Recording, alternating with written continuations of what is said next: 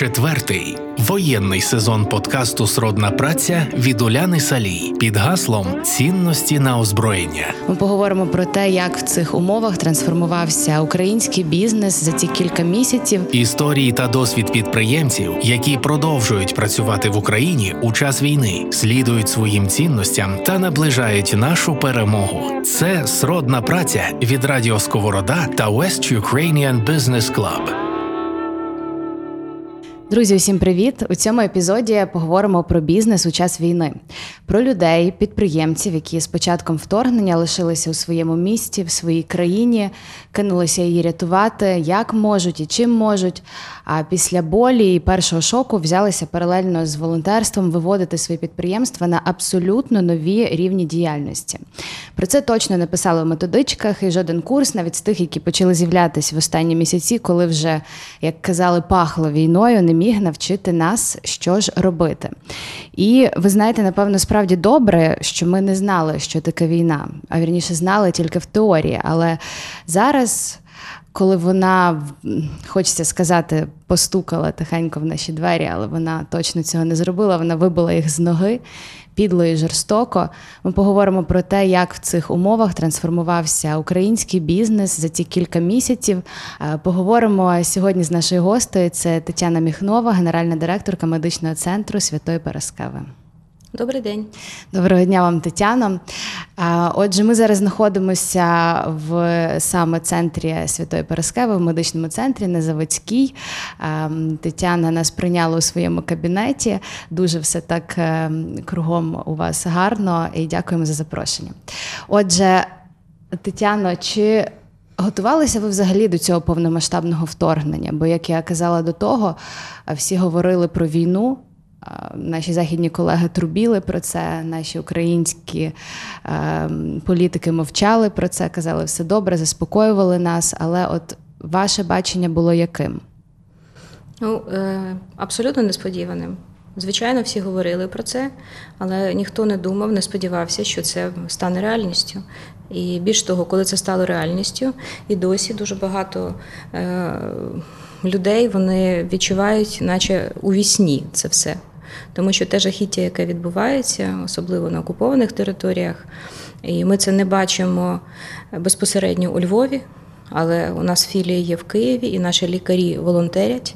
Вони їздять на звільнені е, території, е, починаючи з першого дня звільнення. Е, вони стикаються з дуже складними ситуаціями. Вони надають допомогу тим, хто по три тижні просто лежить з інсультом, незрозуміло, коли е, він трапився. Е, вони стикаються з пораненнями дуже старими. Е, люди в підвалах сидять і бояться вийти навіть після того, як звільнили ці території з дітьми з маленькими. Люди зневоднені, проблеми з хребтом, урологічні проблеми, неврологічні проблеми. І от наші лікарі їдуть в ці села з військовими, йдуть е, розмінування попереду.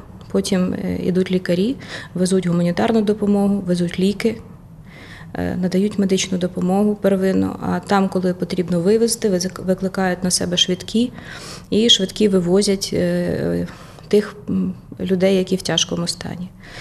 Це дуже необхідна робота, тому що там немає медичного забезпечення майже лікарні знищені в центральній районній лікарні. І отака робота вона є дуже важливою. В перший день, е, як ви кажете, це було для вас несподіванкою це вторгнення. І перший день, от ем, зважаючи на досвід моїх друзів, які теж підприємці, він був такий ну дуже весь в паніці. Навіть тут у Львові один мій друг, який має велику команду, він швейцарсько-український підприємець. Він одразу першим ділом, що зробив, це кинувся з дому, робити наради із своєю командою, показати, що він є тут, що він на місці, що він не вилітає в Швейцарію, не кидає їх. Як це було у вас? Як це відбувалося? Як реагували люди? Ваші працівники, як ви з ними комунікували? Ну, в мене є е, одна особливість. Я 12 років е, е, живу на два міста. Е, Половину часу я знаходжусь у Львові, половину часу знаходжусь в Києві, тому що в Києві е, моя сім'я, моя домівка, тобто в мене дві домівки, виходить ще так. Е, І це означає, що 12 років майже я літаю кожного тижня. І е, коли ця біда трапилася, я була в Києві якраз. І це унеможливило моє, попа- скажімо, дорогу сюди. Е, Я не виїжджала, я знаходилася з родиною для того, щоб обезпечити їх, а була онлайн з командою тут. Я не виїжджала нікуди за кордон, і як тільки це стало можливим, е, регулярно приїжджати сюди, зараз тепер я роблю це. Як говорили з командою, як відбувалися ці онлайн зустрічі? Ну, перш за все, е, ми ж працюємо довго. Звичайно, перша реакція людей е, це тривога, це невизначеність і це страх. Е, Звичайно, ці всі емоції вони сильно впливають. Більш того, ти не знаєш, що робити. Перші два тижні тут, у Львові, ми надавали абсолютно волонтерські послуги. Тобто ми працювали, як тільки е, усвідомили, хто залишається, тому що люди виїжджали. Це була абсолютно природня реакція кудись тікати. Але всі, хто залишалися, е, надавали допомогу тим, хто її потребував. А щодо ваших е, пацієнтів, вони ж, мабуть, теж з страху якось до вас телефонували, як бути далі, а є ж і е, складні випадки. Як це відбувалося? Е, Справа в тому, що коли е, от, е, основна проблема, коли трапилося те, що трапилося, коли зараз є війна, е, люди звертаються в- тільки з тим, що є невідкладним. Е, Дуже багато людей, які мають, наприклад, онкологічні хвороби і знаходяться в процесі лікування. Або мають хронічні хвороби, е, і це дуже важко, коли вони потребують прямо зараз цієї допомоги, знаходяться в якійсь стадії лікування. Тобто, в принципі, крім е, таких пацієнтів, звернення здебільшого тільки за невідкладною допомогою в основному. Але зараз, коли вже трохи люди оговтуються, виникає цей відкладений попит е, і даються в знаки ті хвороби, які носять такий психосоматичний характер. Коли тіло починає реагувати на цей стрес, тому що всі ми е, маємо фактично, вся країна має пісттравматичний синдром.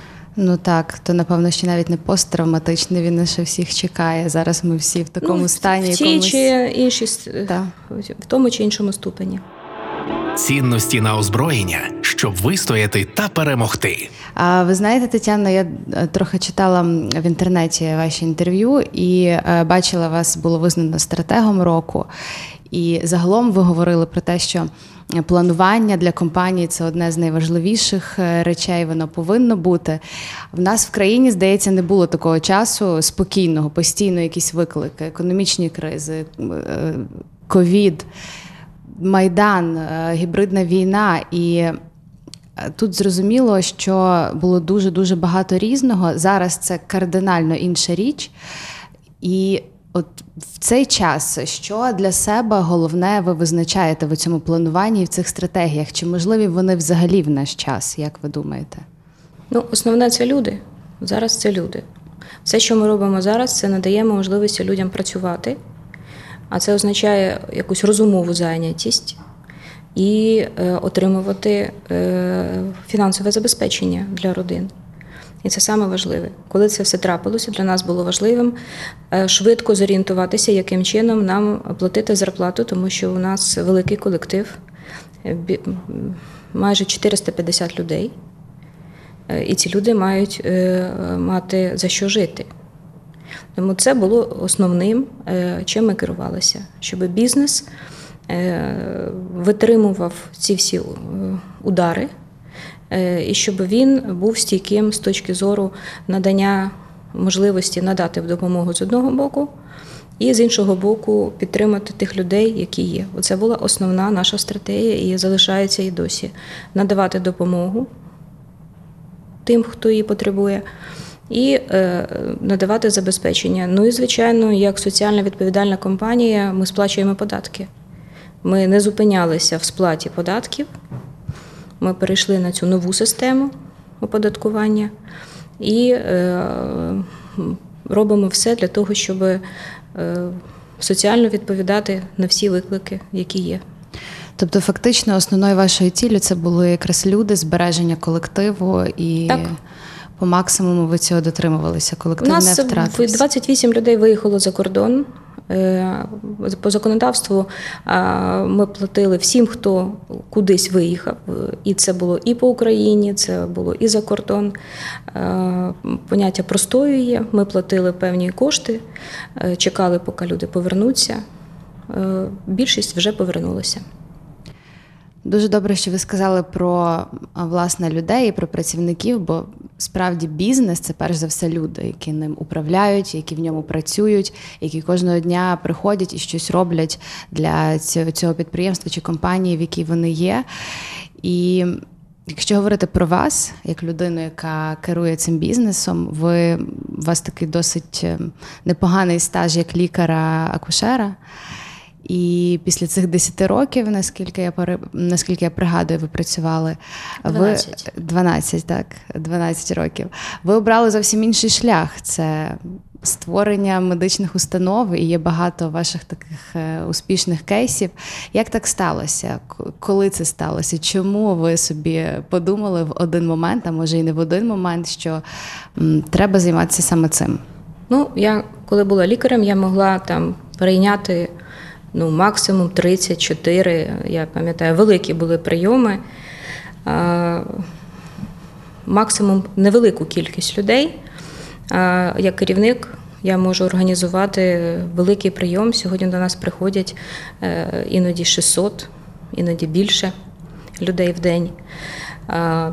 В мене була мета перейти з категорії фахівців, яким є просто лікар, в категорію людей, які створюють бізнес. І я це зробила. Вам це вдалося одразу? Ви знаєте, е, напевно, е, має бути певна сміливість, коли ти хочеш щось зробити, ти маєш рухатися, просто е, йти на цю абсолютно невід- невідому територію. Всі, це четвертий проєкт, всі три проєкти попередні вони були успішними.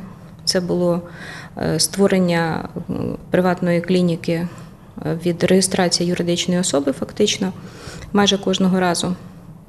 Ну і е, всі вони живі, всі вони працюють, всі вони успішні.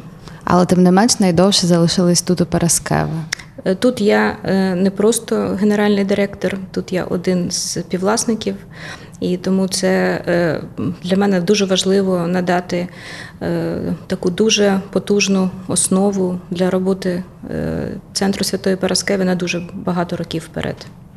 Що вирізняє Параскеву серед, ну, можливо, неправильно буде зараз питати з інших ваших проєктів, а загалом серед клінік?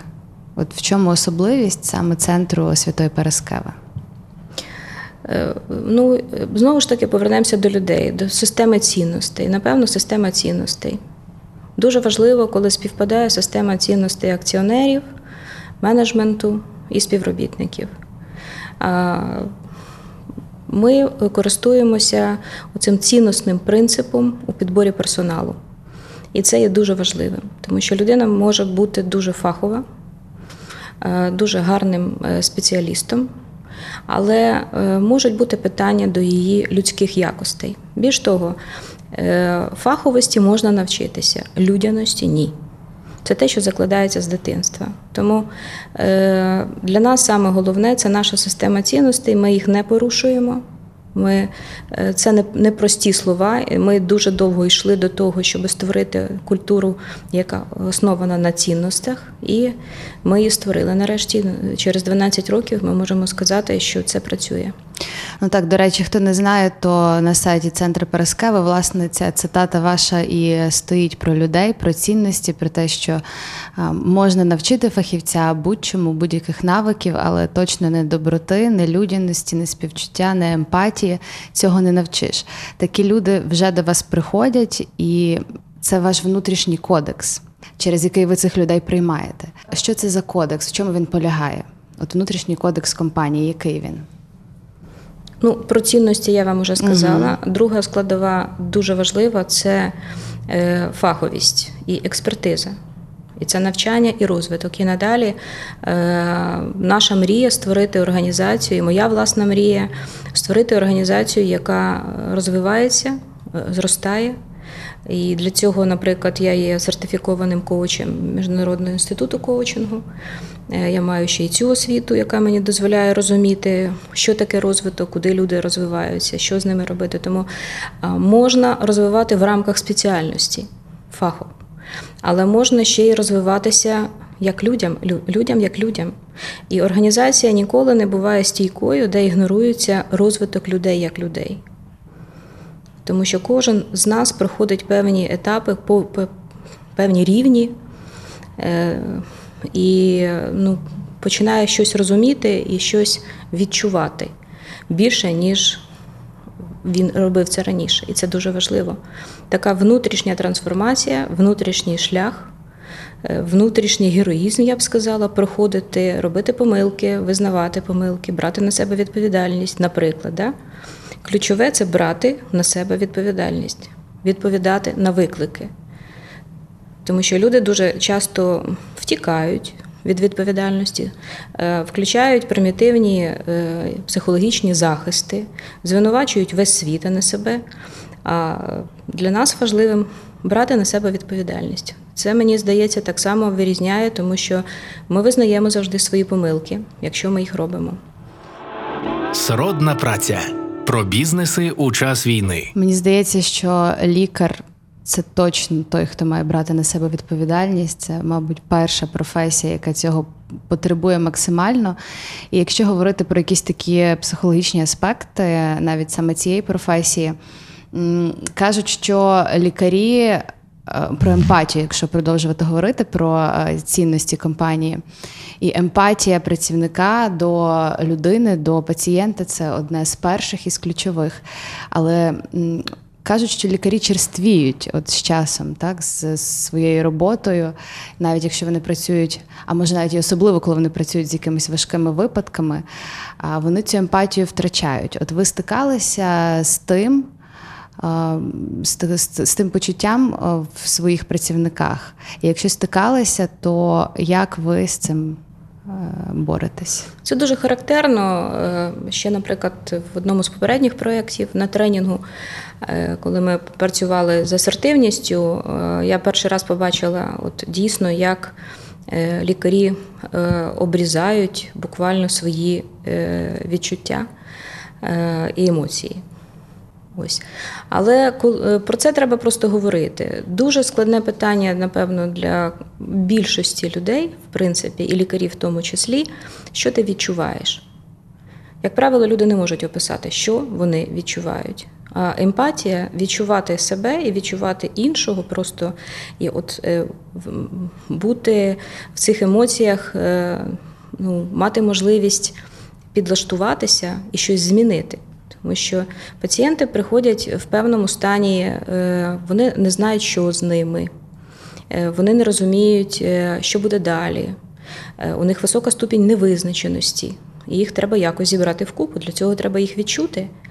І здатність розуміти, де ти з рівня розуму підходиш, а де з рівня серця, де з рівня просто співчуття, це дуже важливо. Як правило, такі речі е, просто ну, треба показувати, про це треба говорити, як це виглядає.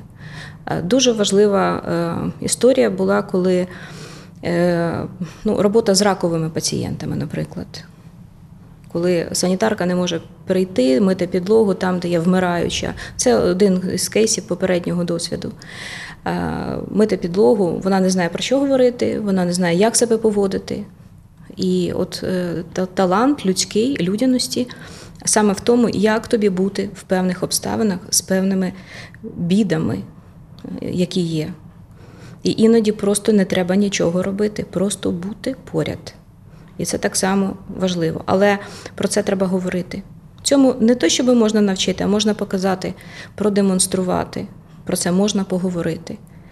І коли ти говориш з людьми про що вони відчувають, вони починають щось відчувати.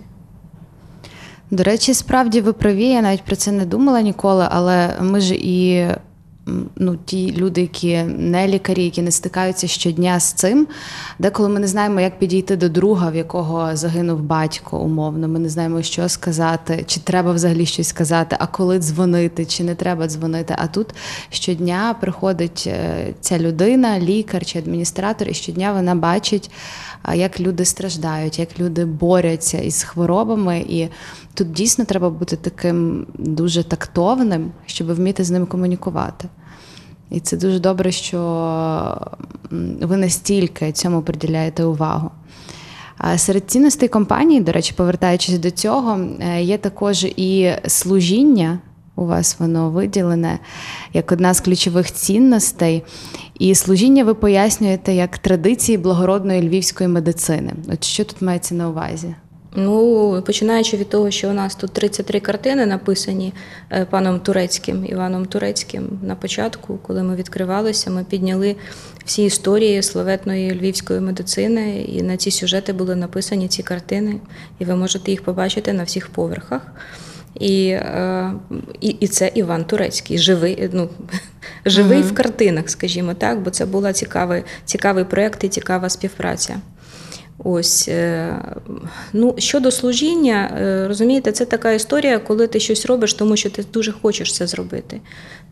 Ну, наприклад, наших лікарів, які їздять, які волонтерять, в тому числі і у Львові, їх ніхто не змушує це робити.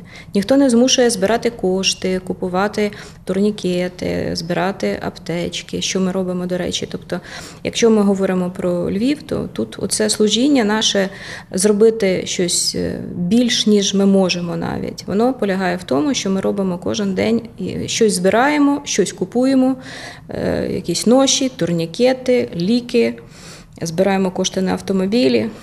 І робимо це тому, що це важливо. А в медичному якомусь сенсі служіння це просто коли ти робиш свою роботу дуже добре і не думаєш про гроші взагалі. Тому що е, це дуже вирізняється. Коли людина акцентована виключно на гроші, вона ламається як фахівець. Я в цьому абсолютно переконана. Тому, коли ми проводимо інтерв'ю і беремо на роботу, ми не говоримо напряму про служіння. Але завжди видно, наскільки людина акцентована виключно на кошти, чи вона е, орієнтована на те, щоб дійсно служити людям і надавати якісну медичну допомогу. Так, це правда. Це деколи видно навіть дуже неозброєним оком. Не треба сильної підготовки для цього, аби побачити таку людину. І про турнікети, про волонтерів, про лікарів, які йдуть не за гроші, просто допомагати людям. Це їхня робота, обов'язок, який вони відчувають, їхня сродна праця, яка всередині них живе. І тут е, ми побачили, от коли стався ковід, як лікарі просто днями, ночами не спали, рятували людей, так само і підприємці, бо ви також підприємець, також кинулися рятувати і допомагати лікарям, допомагати хворим. І зараз, коли війна, все знову так само. І лікарі, і підприємці теж мають свій фронт. Це такий великий батальйон, який просто рятує.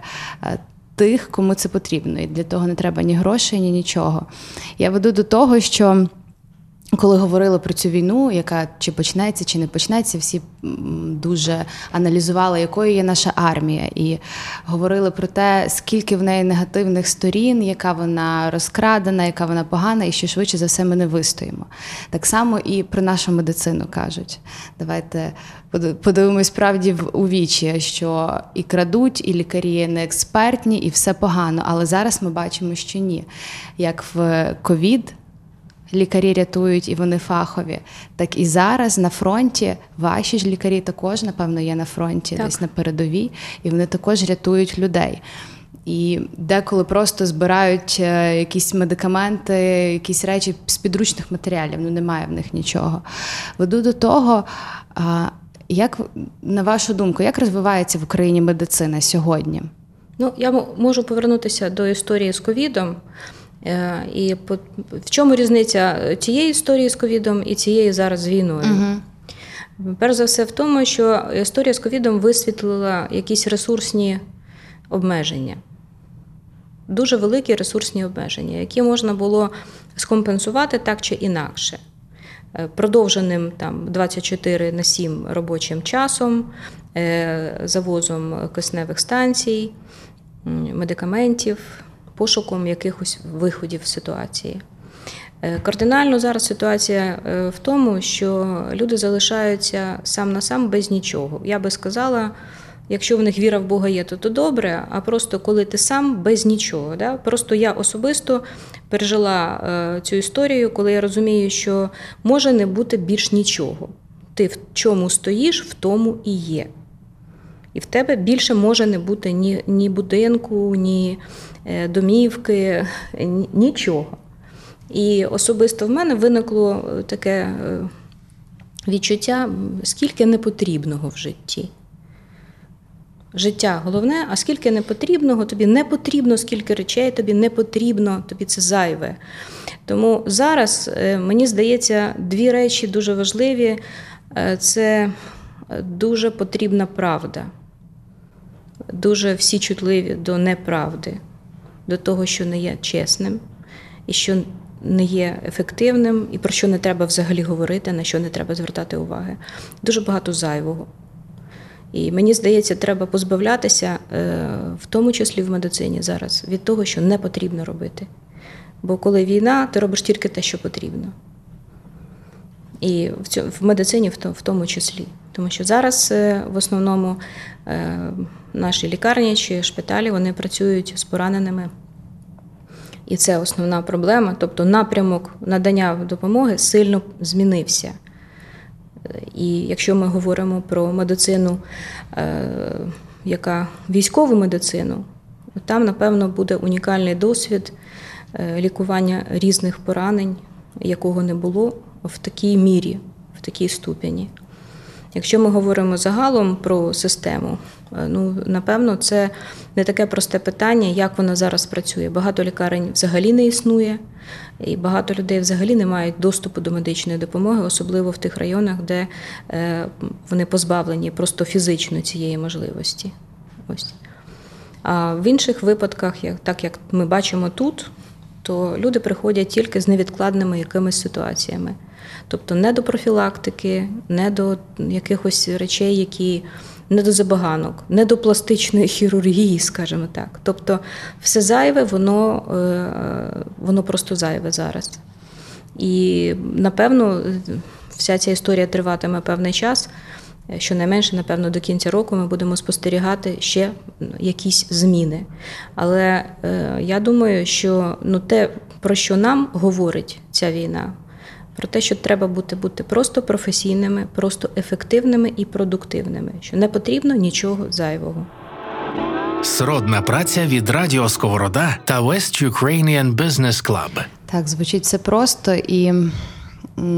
Дійсно, будемо сподіватися, що ця трансформація залишить оце ключове, яке є зараз. Що треба тільки необхідне, тільки фахівців і тільки співчуття і емпатія до тих людей, яких ти лікуєш. Якщо говорити про плани е, самого центру Святої Параскеви, ви в кінці цього року, до війни, принаймні точно, планували відкрити ще один центр.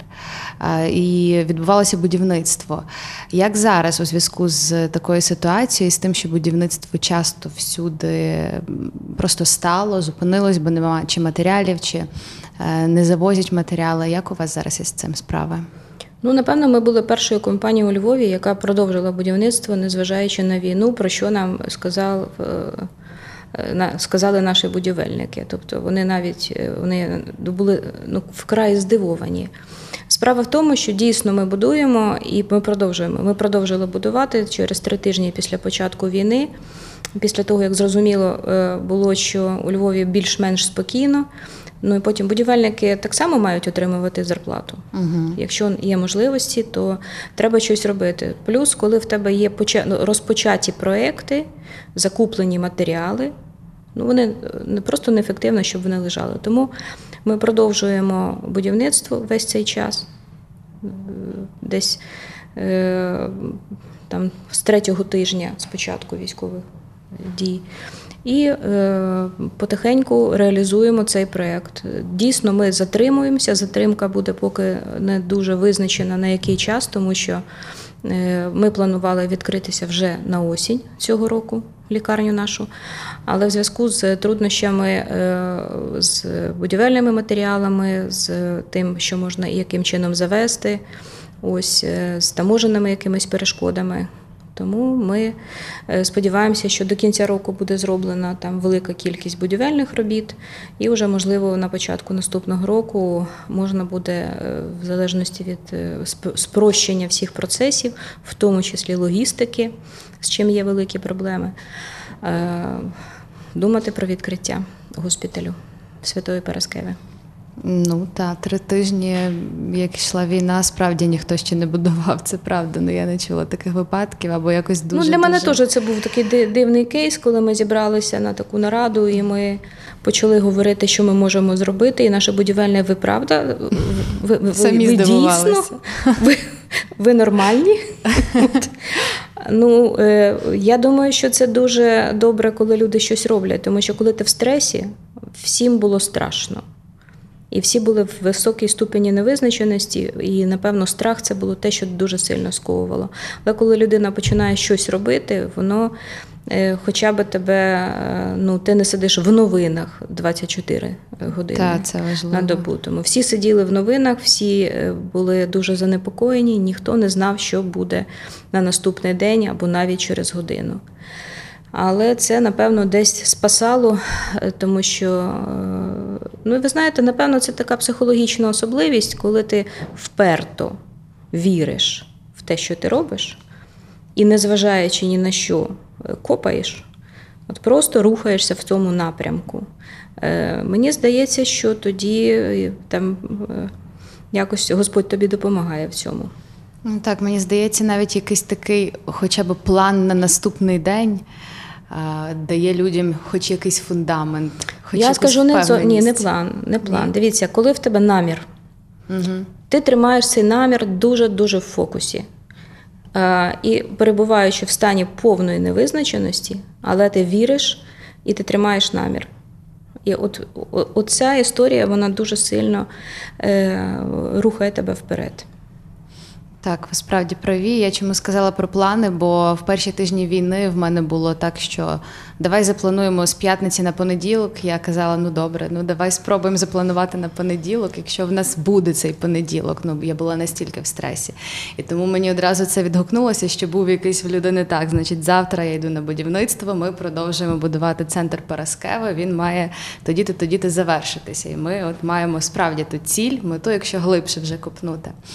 Е, Тетяна, якщо озираючись на ці останні дні, місяці війни, що для себе головного, як для управлінця, як для підприємця, які головні висновки ви для себе зробили? От минуло три місяці, ви пройшли їх успішно, Параскева працює, приймає пацієнтів. Що би ви сказали е, і для себе, і для своїх колег? Висновки, які ви зробили? Ну, перш за все, е, у нас чудова команда. Я дуже вдячна своїм колегам, тому що вони абсолютно автономні, самостійні, е, відповідальні. І на цю команду можна повністю покластися. Команда витягнула весь цей період. Я дуже вдячна кожному з нашої команди менеджерів, які е, вели компанію, просто утримували